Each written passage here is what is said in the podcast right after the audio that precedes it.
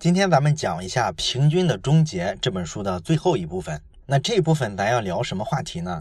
就要看一下人的这个性格呀、心理呀、道德水准这一类的东西。这类东西呢，有一个统称叫做人格。咱们看一看这个标准人的思想啊在咱们的人格上有啥体现。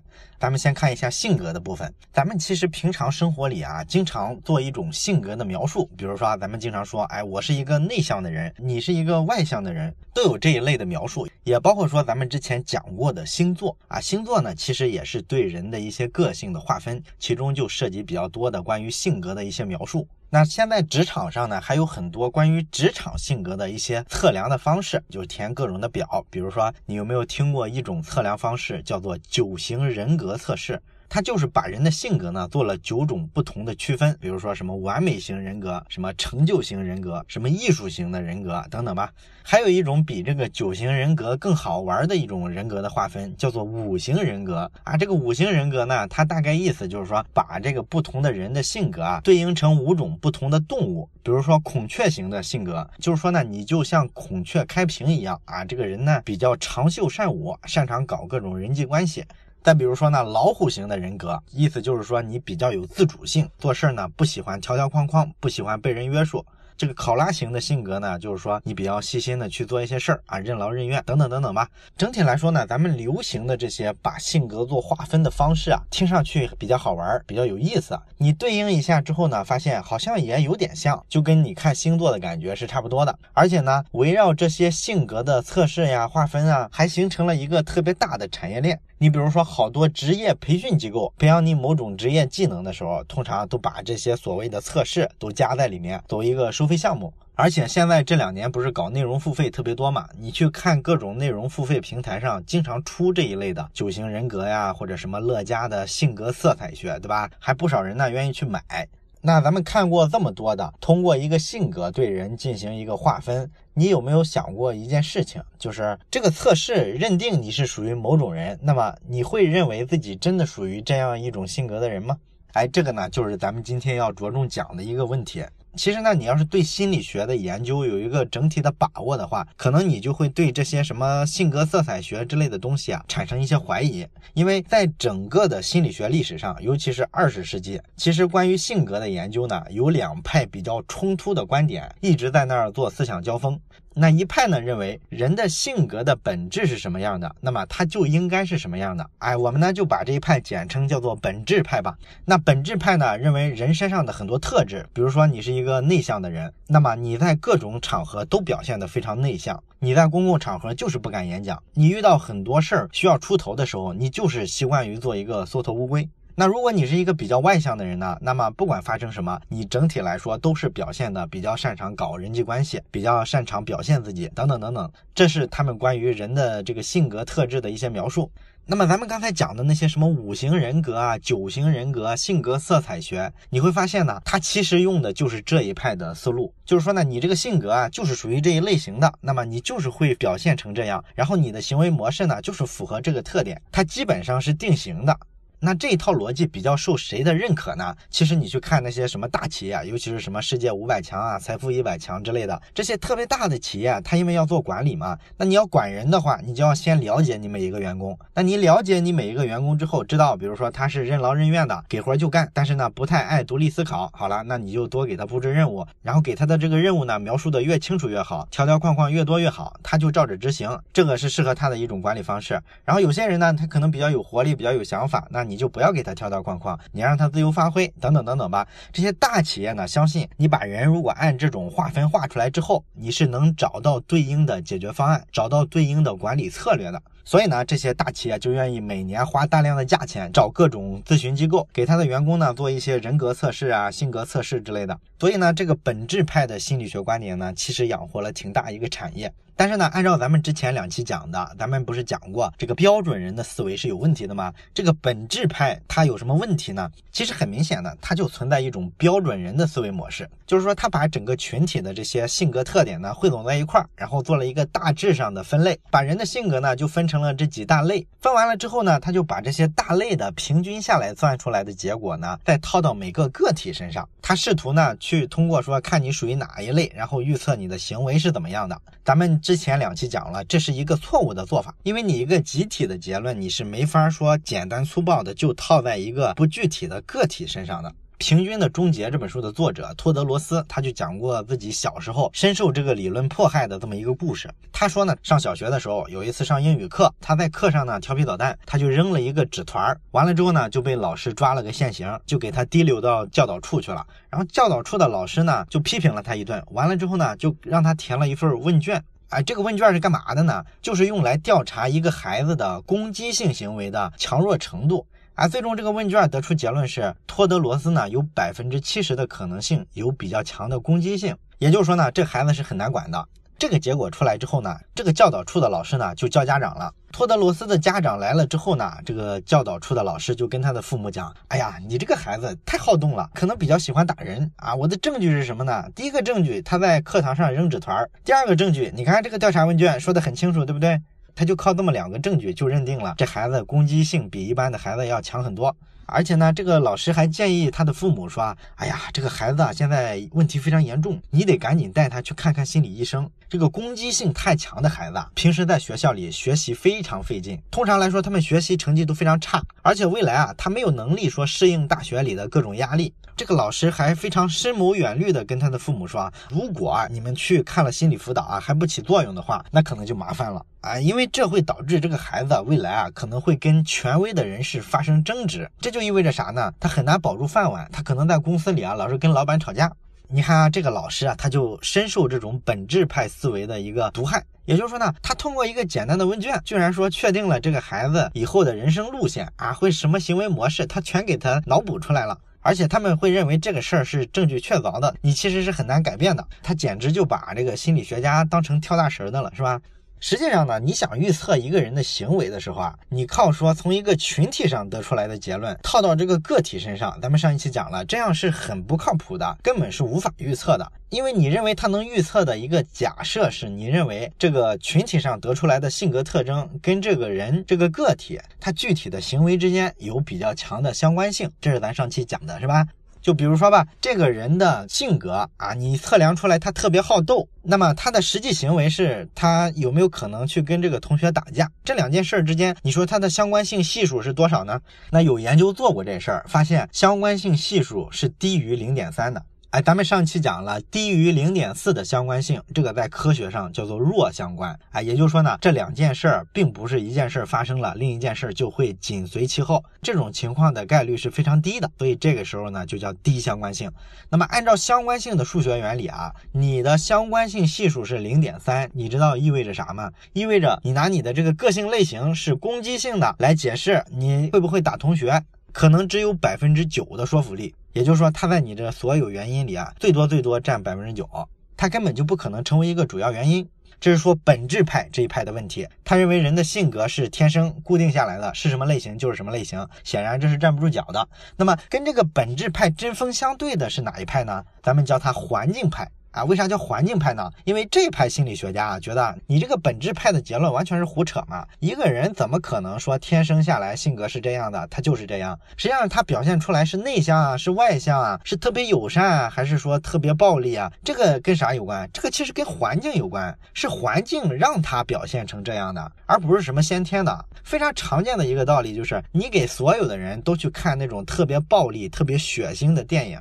那么你会发现，这个人的性格啊，不管他原先是什么样的，他都会渐渐的变得越来越喜欢模仿电影里那种暴力的情节。所以你怎么能说那个东西是天生的呢？而且呢，这个环境派还做了好多心理学实验啊。实际上呢，咱们在之前节目里也举过这个例子，比如说有心理学实验，找一批志愿者，然后呢，让一部分志愿者扮演监狱里的狱警、警察，那么另一部分人呢，扮演囚犯。完了之后，想看看他们在一块会发生什么。结果呢，那些扮演警察的，因为手里有权力嘛，所以就经常虐待那些囚犯，以至于最后这个实验太恶劣了，都失控了，只好停止了。哎，咱们之前讲过这个实验，对吧？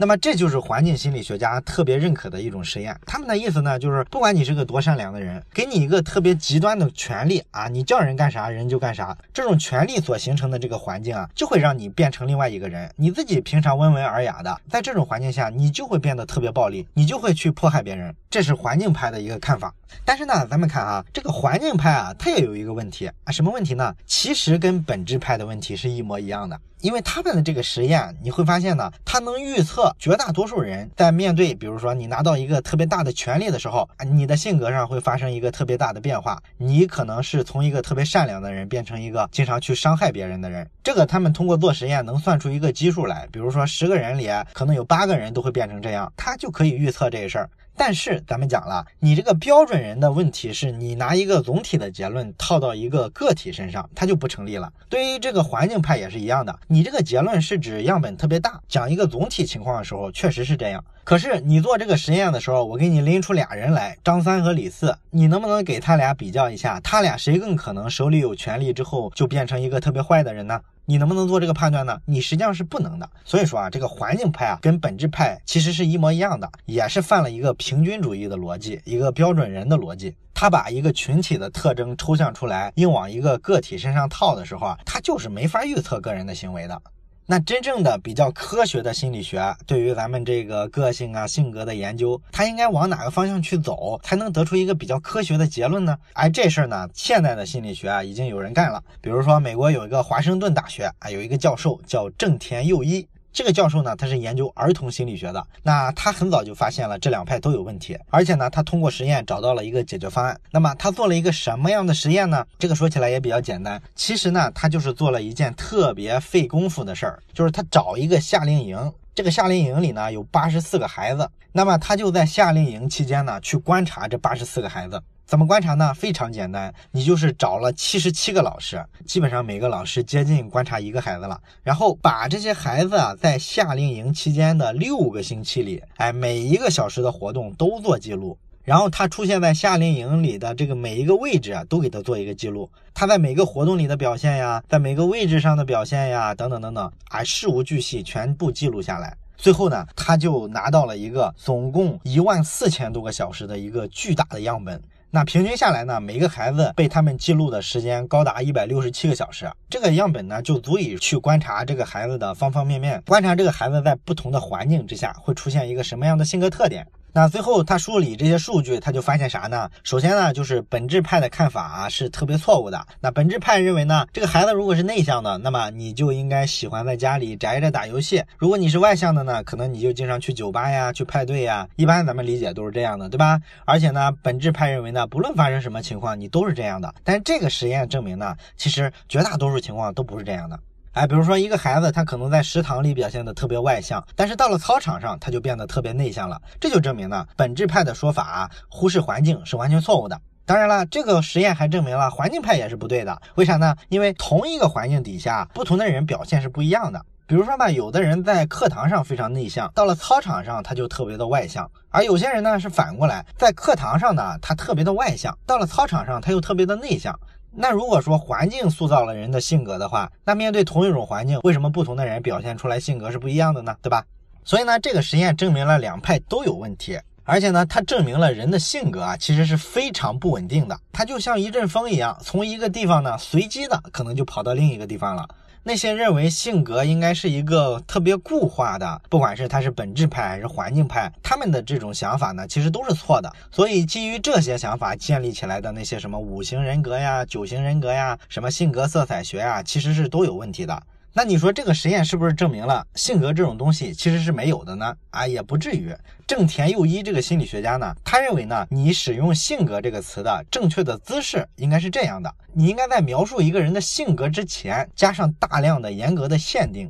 这什么意思呢？咱打个比方吧，比如说哈，你不能说老马非常的外向或者非常的内向，而是要说老马如果在办公室里，那么他就非常的外向。老马如果周围有很多陌生人，那么他就特别的内向。如果老马和他女朋友在一起，那么他就表现的特别外向。如果老马感到特别的紧张，那么他就表现的特别内向。等等等等，你要用这种描述方式去描述一个人的性格，这时候呢，对于性格的描述啊，它才是成立的，也才是有价值的。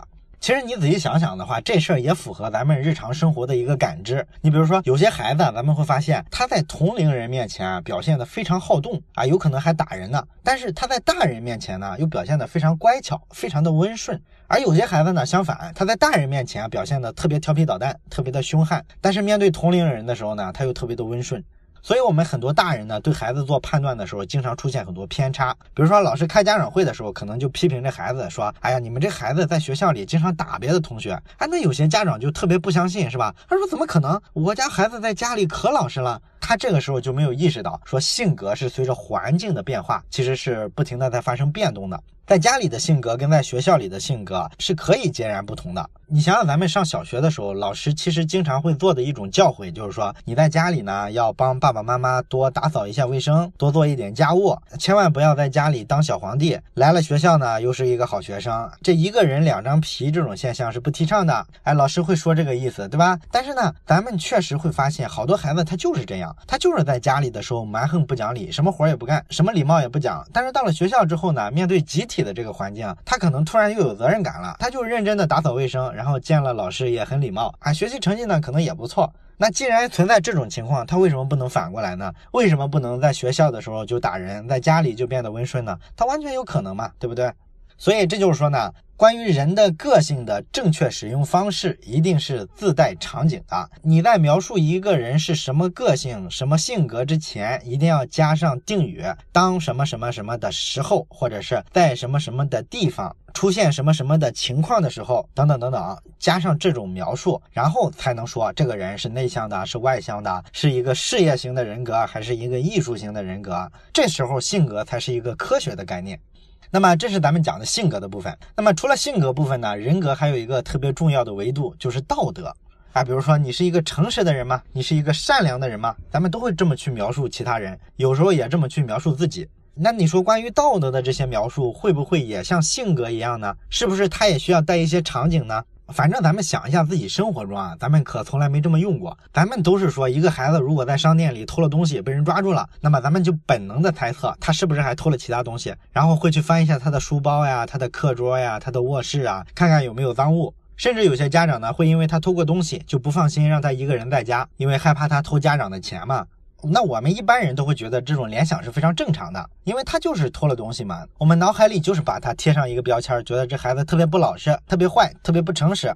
但是实际上的结论呢，确实是像咱们刚才讲的，这个东西也是带场景的。而且关于道德品质带场景的描述呢，有一个比上面咱们讲的那个实验还要扎实的一个实验，哎，也是一个特别大型的科学调查。有一个心理学家呢，他调研过一万多所美国的学校，这一万多所学校的学生，他都做了一个统一的实验。这个实验就是想看一下，在不同的环境之下，哎，比如说家庭啊、学校啊、聚会的时候啊、田径比赛的赛场上呀，等等等等，学生发生这些不道德的行为，比如撒谎、作弊、盗窃。它的概率到底有多高啊？那这个不同的场景下实验怎么做呢？比如说吧，在学校这个场景下，那么他们的实验呢就安排学生去考试。这个考试呢，你为了测量学生是不是诚实，会不会作弊，他就没有安排监考老师。也就是说，学生会不会抄别人的，完全靠自觉。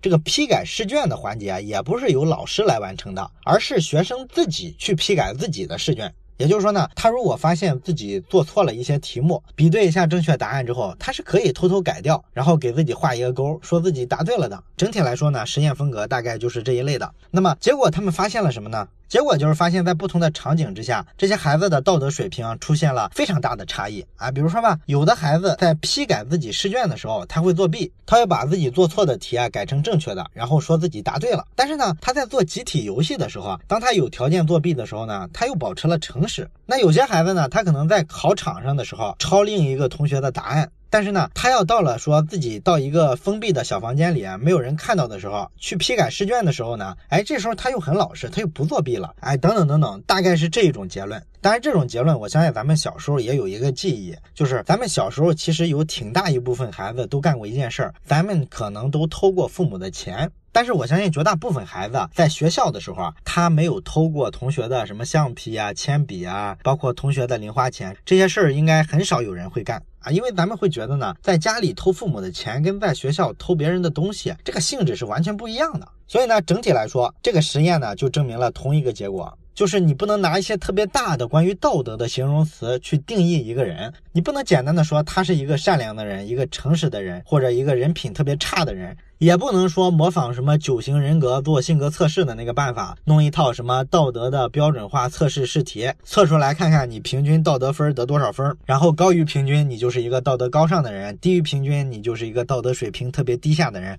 对于道德来说也是一样，你要加前面的具体条件的限定，这样这个道德的描述才是准确的。然后呢，除了道德之外呢，关于人格呢，还有一个维度，就是咱们提到关于意志力或者叫自我控制能力。咱们经常拿这两个词来描述一个人，说这个人意志力特别强，自我控制能力特别好，时间管理能力很强，不像我们绝大多数人，一到周末就光知道睡大觉，然后有事儿呢不停的拖延拖延拖延。那些意志力强的人呢，咱们都特别佩服。咱们认为呢，这个东西是人格魅力的一部分。而且咱们大家都公认的一个事实是什么呢？就是这个意志力的强弱呀，跟你做事儿的成功与否，有时候是挂钩的。这个是因为咱们听了特别多的故事嘛，咱们看到那些牛人，那些做成大企业的或者成就一番事业的人，往往都有特别坚强的意志。那你说这个结论从哪来呢？这个结论呢，其实来源于心理学上一个著名的实验，这个实验叫做棉花糖实验。基本上啊，一谈起儿童教育啊，那么好多儿童教育的专家呢，都会举这个实验，告诉你呢，从小培养孩子意志力有多重要。那这个实验的内容呢？我相信可能很多人都知道了哈，有点烂大街了。那么我们大体讲一下，它是什么意思呢？就是说呢，你找了一帮三到五岁的小孩儿，然后呢，让他们在一个房间里，每个人呢发一颗棉花糖，完了之后给他发完糖，这个大人呢就说：“我出去一趟，你们每个人呢现在有一颗糖。”如果我出去之后十五分钟之后回来，你们这颗糖呢还没有吃掉，那么我会再奖励你一颗。也就是说，等到最后的孩子能得到两颗糖。如果说你等不及，特别馋了，把这糖吃了呢，那吃了就吃了，你只能吃这一块糖。啊，然后这个大人就离开房间了。回来之后呢，就做了个统计，看一下有多少孩子坚持下来了，多少孩子没有坚持下来。没有坚持下来的是第几分钟的时候没坚持下来？是五分钟就把糖吃了，还是八分钟把糖吃了呢？然后根据你坚持的时间长短，给你评了一个分儿。哎，最后呢，这帮孩子就做了一个排名。那这个排名代表啥呢？就是这些孩子的自我控制能力。然后最后呢，他们再去比对一下这些孩子在学校的时候学习成绩，哎，就发现呢，这个自控力强的孩子啊，学习成绩就是比较好的。那这个实验呢，就号称心理学上特别经典的多少个实验之一了。不管你怎么排，基本上呢，这个棉花糖实验都能排上号。而且呢，据说这个实验后来啊，还有一些心理学家啊，长期追踪这些当年做实验的孩子，结果发现呢，这个意志力比较坚强、自我控制能力比较突出的这帮孩子，不仅说学习成绩更好，未来的这个职业发展啊，也比其他人更容易成为职场上的精英。还得出这么一个结论，所以呢，这个更给这个实验增加了很多传奇色彩。你会发现呢，各行各业业的人都在讲这个实验啊，尤其是这个教育行业，各个育儿专家呢都会拿这个给家长洗脑，告诉他们你要从小培养孩子的这个延迟满足能力，啊，这样能提高他的意志力，孩子以后就更容易成功。那从这个实验的直观的感觉呢，确实啊，他好像能得出这个结论来。但是呢，你有没有发现一个问题啊？就是这个实验脱离了环境的因素。啊，也就是说，他是离开场景在那谈自制力的。这事儿呢，后来被一个认知科学家发现了。这个科学家呢，有一段经历，他曾经在这个儿童收容所里啊当过志愿者。那么他当志愿者的时候，他有一个记忆特别深刻，就是如果这个收容所里的一个孩子突然得到一个玩具啊或者一颗糖果的时候，他会害怕被别的孩子抢走。所以呢，最聪明的做法就是把玩具赶紧藏起来，或者呢把这个糖果一口给它吞掉，吃的越快越好。哎，所以呢，这个科学家有这么一段经历，他听到这个棉花糖实验的时候，他就觉得不对，因为他认为，如果这个棉花糖实验在收容所这帮孩子身上做的话，那肯定是这个大人前脚走出去之后，所有的孩子都会把这个棉花糖马上吃掉，因为他先天的恐惧嘛，对吧？他怕别人抢走嘛，所以这就反映啥呢？就是说你面临的环境不一样，那么孩子所谓的这个有没有意志力，可能展现出来的结果也不一样。那从这个认识出发呢，这个科学家后来就重新设计了一次实验啊。这个实验怎么做的呢？他在正式的给孩子做这个棉花糖实验之前呢，先让这个做实验的大人跟这帮孩子做了一个互动。比如说呢，这个大人呢可能会跟孩子做一个小游戏，告诉这帮孩子啊，你们在这儿端端正正的坐着，不要乱跑。哎，我回来之后呢，会带一盒蜡笔给你们。然后几分钟之后，这个大人回来了，两手空空啊，什么都没带。也就是说，他要给这帮孩子营造一个什么样的氛围呢？就是让他觉得这个大人啊不太讲信用。然后在另一组里呢，做一个相反的游戏，就是这个大人信守了承诺，真的给孩子带来了礼物啊。实验的这两个小组呢，就有这点区别，别的呢都是跟那个棉花糖实验一模一样的。结果怎么样呢？就是那帮孩子啊，一上来先被大人骗了的，他们就不太相信，说这个大人啊，十五分钟之后会再多给我一块棉花糖。所以呢，这帮孩子基本上是这大人前脚一走，后脚他们就把棉花糖塞嘴里给吃掉了。但是另外一个小组之前的那个游戏呢，是大人信守了承诺，所以呢，这帮孩子呢就比较信任这个大人。完了之后呢，就有三分之二的孩子等这个大人啊回来之后，多给了他们一颗棉花糖。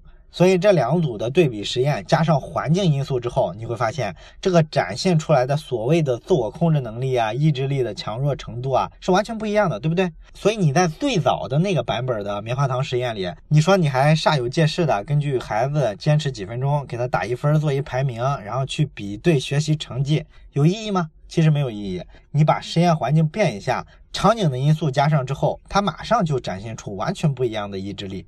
所以你是不能通过那个棉花糖实验简单的得出结论说意志力强的人就更容易学习成绩好，更容易事业有成，这个是不成立的。那上面这些呢，就是咱们今天要讲的关于人格这个维度上，平均主义的思维呢，会容易把我们带跑偏到哪些地方？真正的比较科学的去描述人的人格呢，应该是加上具体的使用场景，不管是性格呀，是道德水平啊，还是意志力，都是这样的。那这个东西给我们的启发是什么呢？大家都能想到的，就是我们评价一个人的时候，要加上一个具体的条件的描述，不要特别简单粗暴的说这就是个垃圾，这就是个人渣，这个人人品就是差。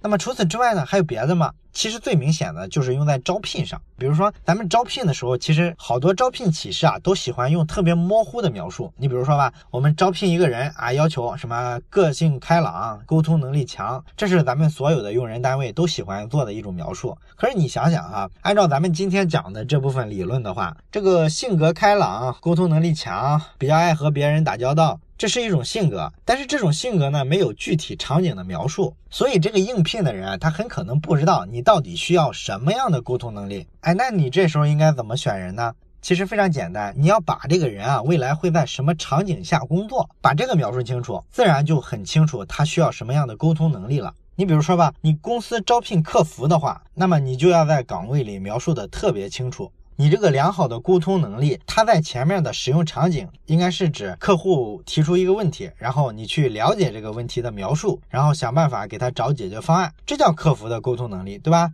那么如果招一个会计的话，那所谓的这个良好的沟通能力，你就需要在前面讲清楚的场景。其实对会计来说，比较典型的场景就是一个财会人员向这个高管解释销量下降会对盈利产生什么样的影响，这叫一个具体的描述。你把这个条件描述清楚，然后再讲沟通能力，他就知道哦，你要的是这种沟通能力，对不对？所以说呢，你把场景考虑进去之后，你的这个招聘启事啊，你对这个能力的描述就会清晰很多，那么它可能就会提高你的招聘效率。你想想是不是这个道理？好了，这本书呢到这里基本就讲完了。那这本书呢，咱们主要是批判了一个标准人的思维，或者叫平均人的思维。咱们会发现呢，在身材上没有所谓的标准身材，人的能力上呢也没有所谓的能够标准化的能力。所以那些什么 KPI 啊，什么学校的考试排名啊，都是没有意义的。它并不能完整的反映一个人的能力。那么这一期呢，咱们讲的是从人格上来说，不管是性格呀、道德水平啊，还是什么意志力之类的，同样的从整体上得出来的结论，你用到个人身上的时候都是有问题的。那么比较科学的描述方法，应该是在这些描述前面加上一个具体的场景。这本书呢，其实不管对管理公司，还是教育孩子，或者呢是我们认识他人、认识自我，都是特别有帮助的。因为受节目内容的限制，有些精彩的内容呢，实际上是没有讲到的。特别喜欢这本书的，可以去看一下原版。好了，今天的内容就到这里，咱们下本书再见。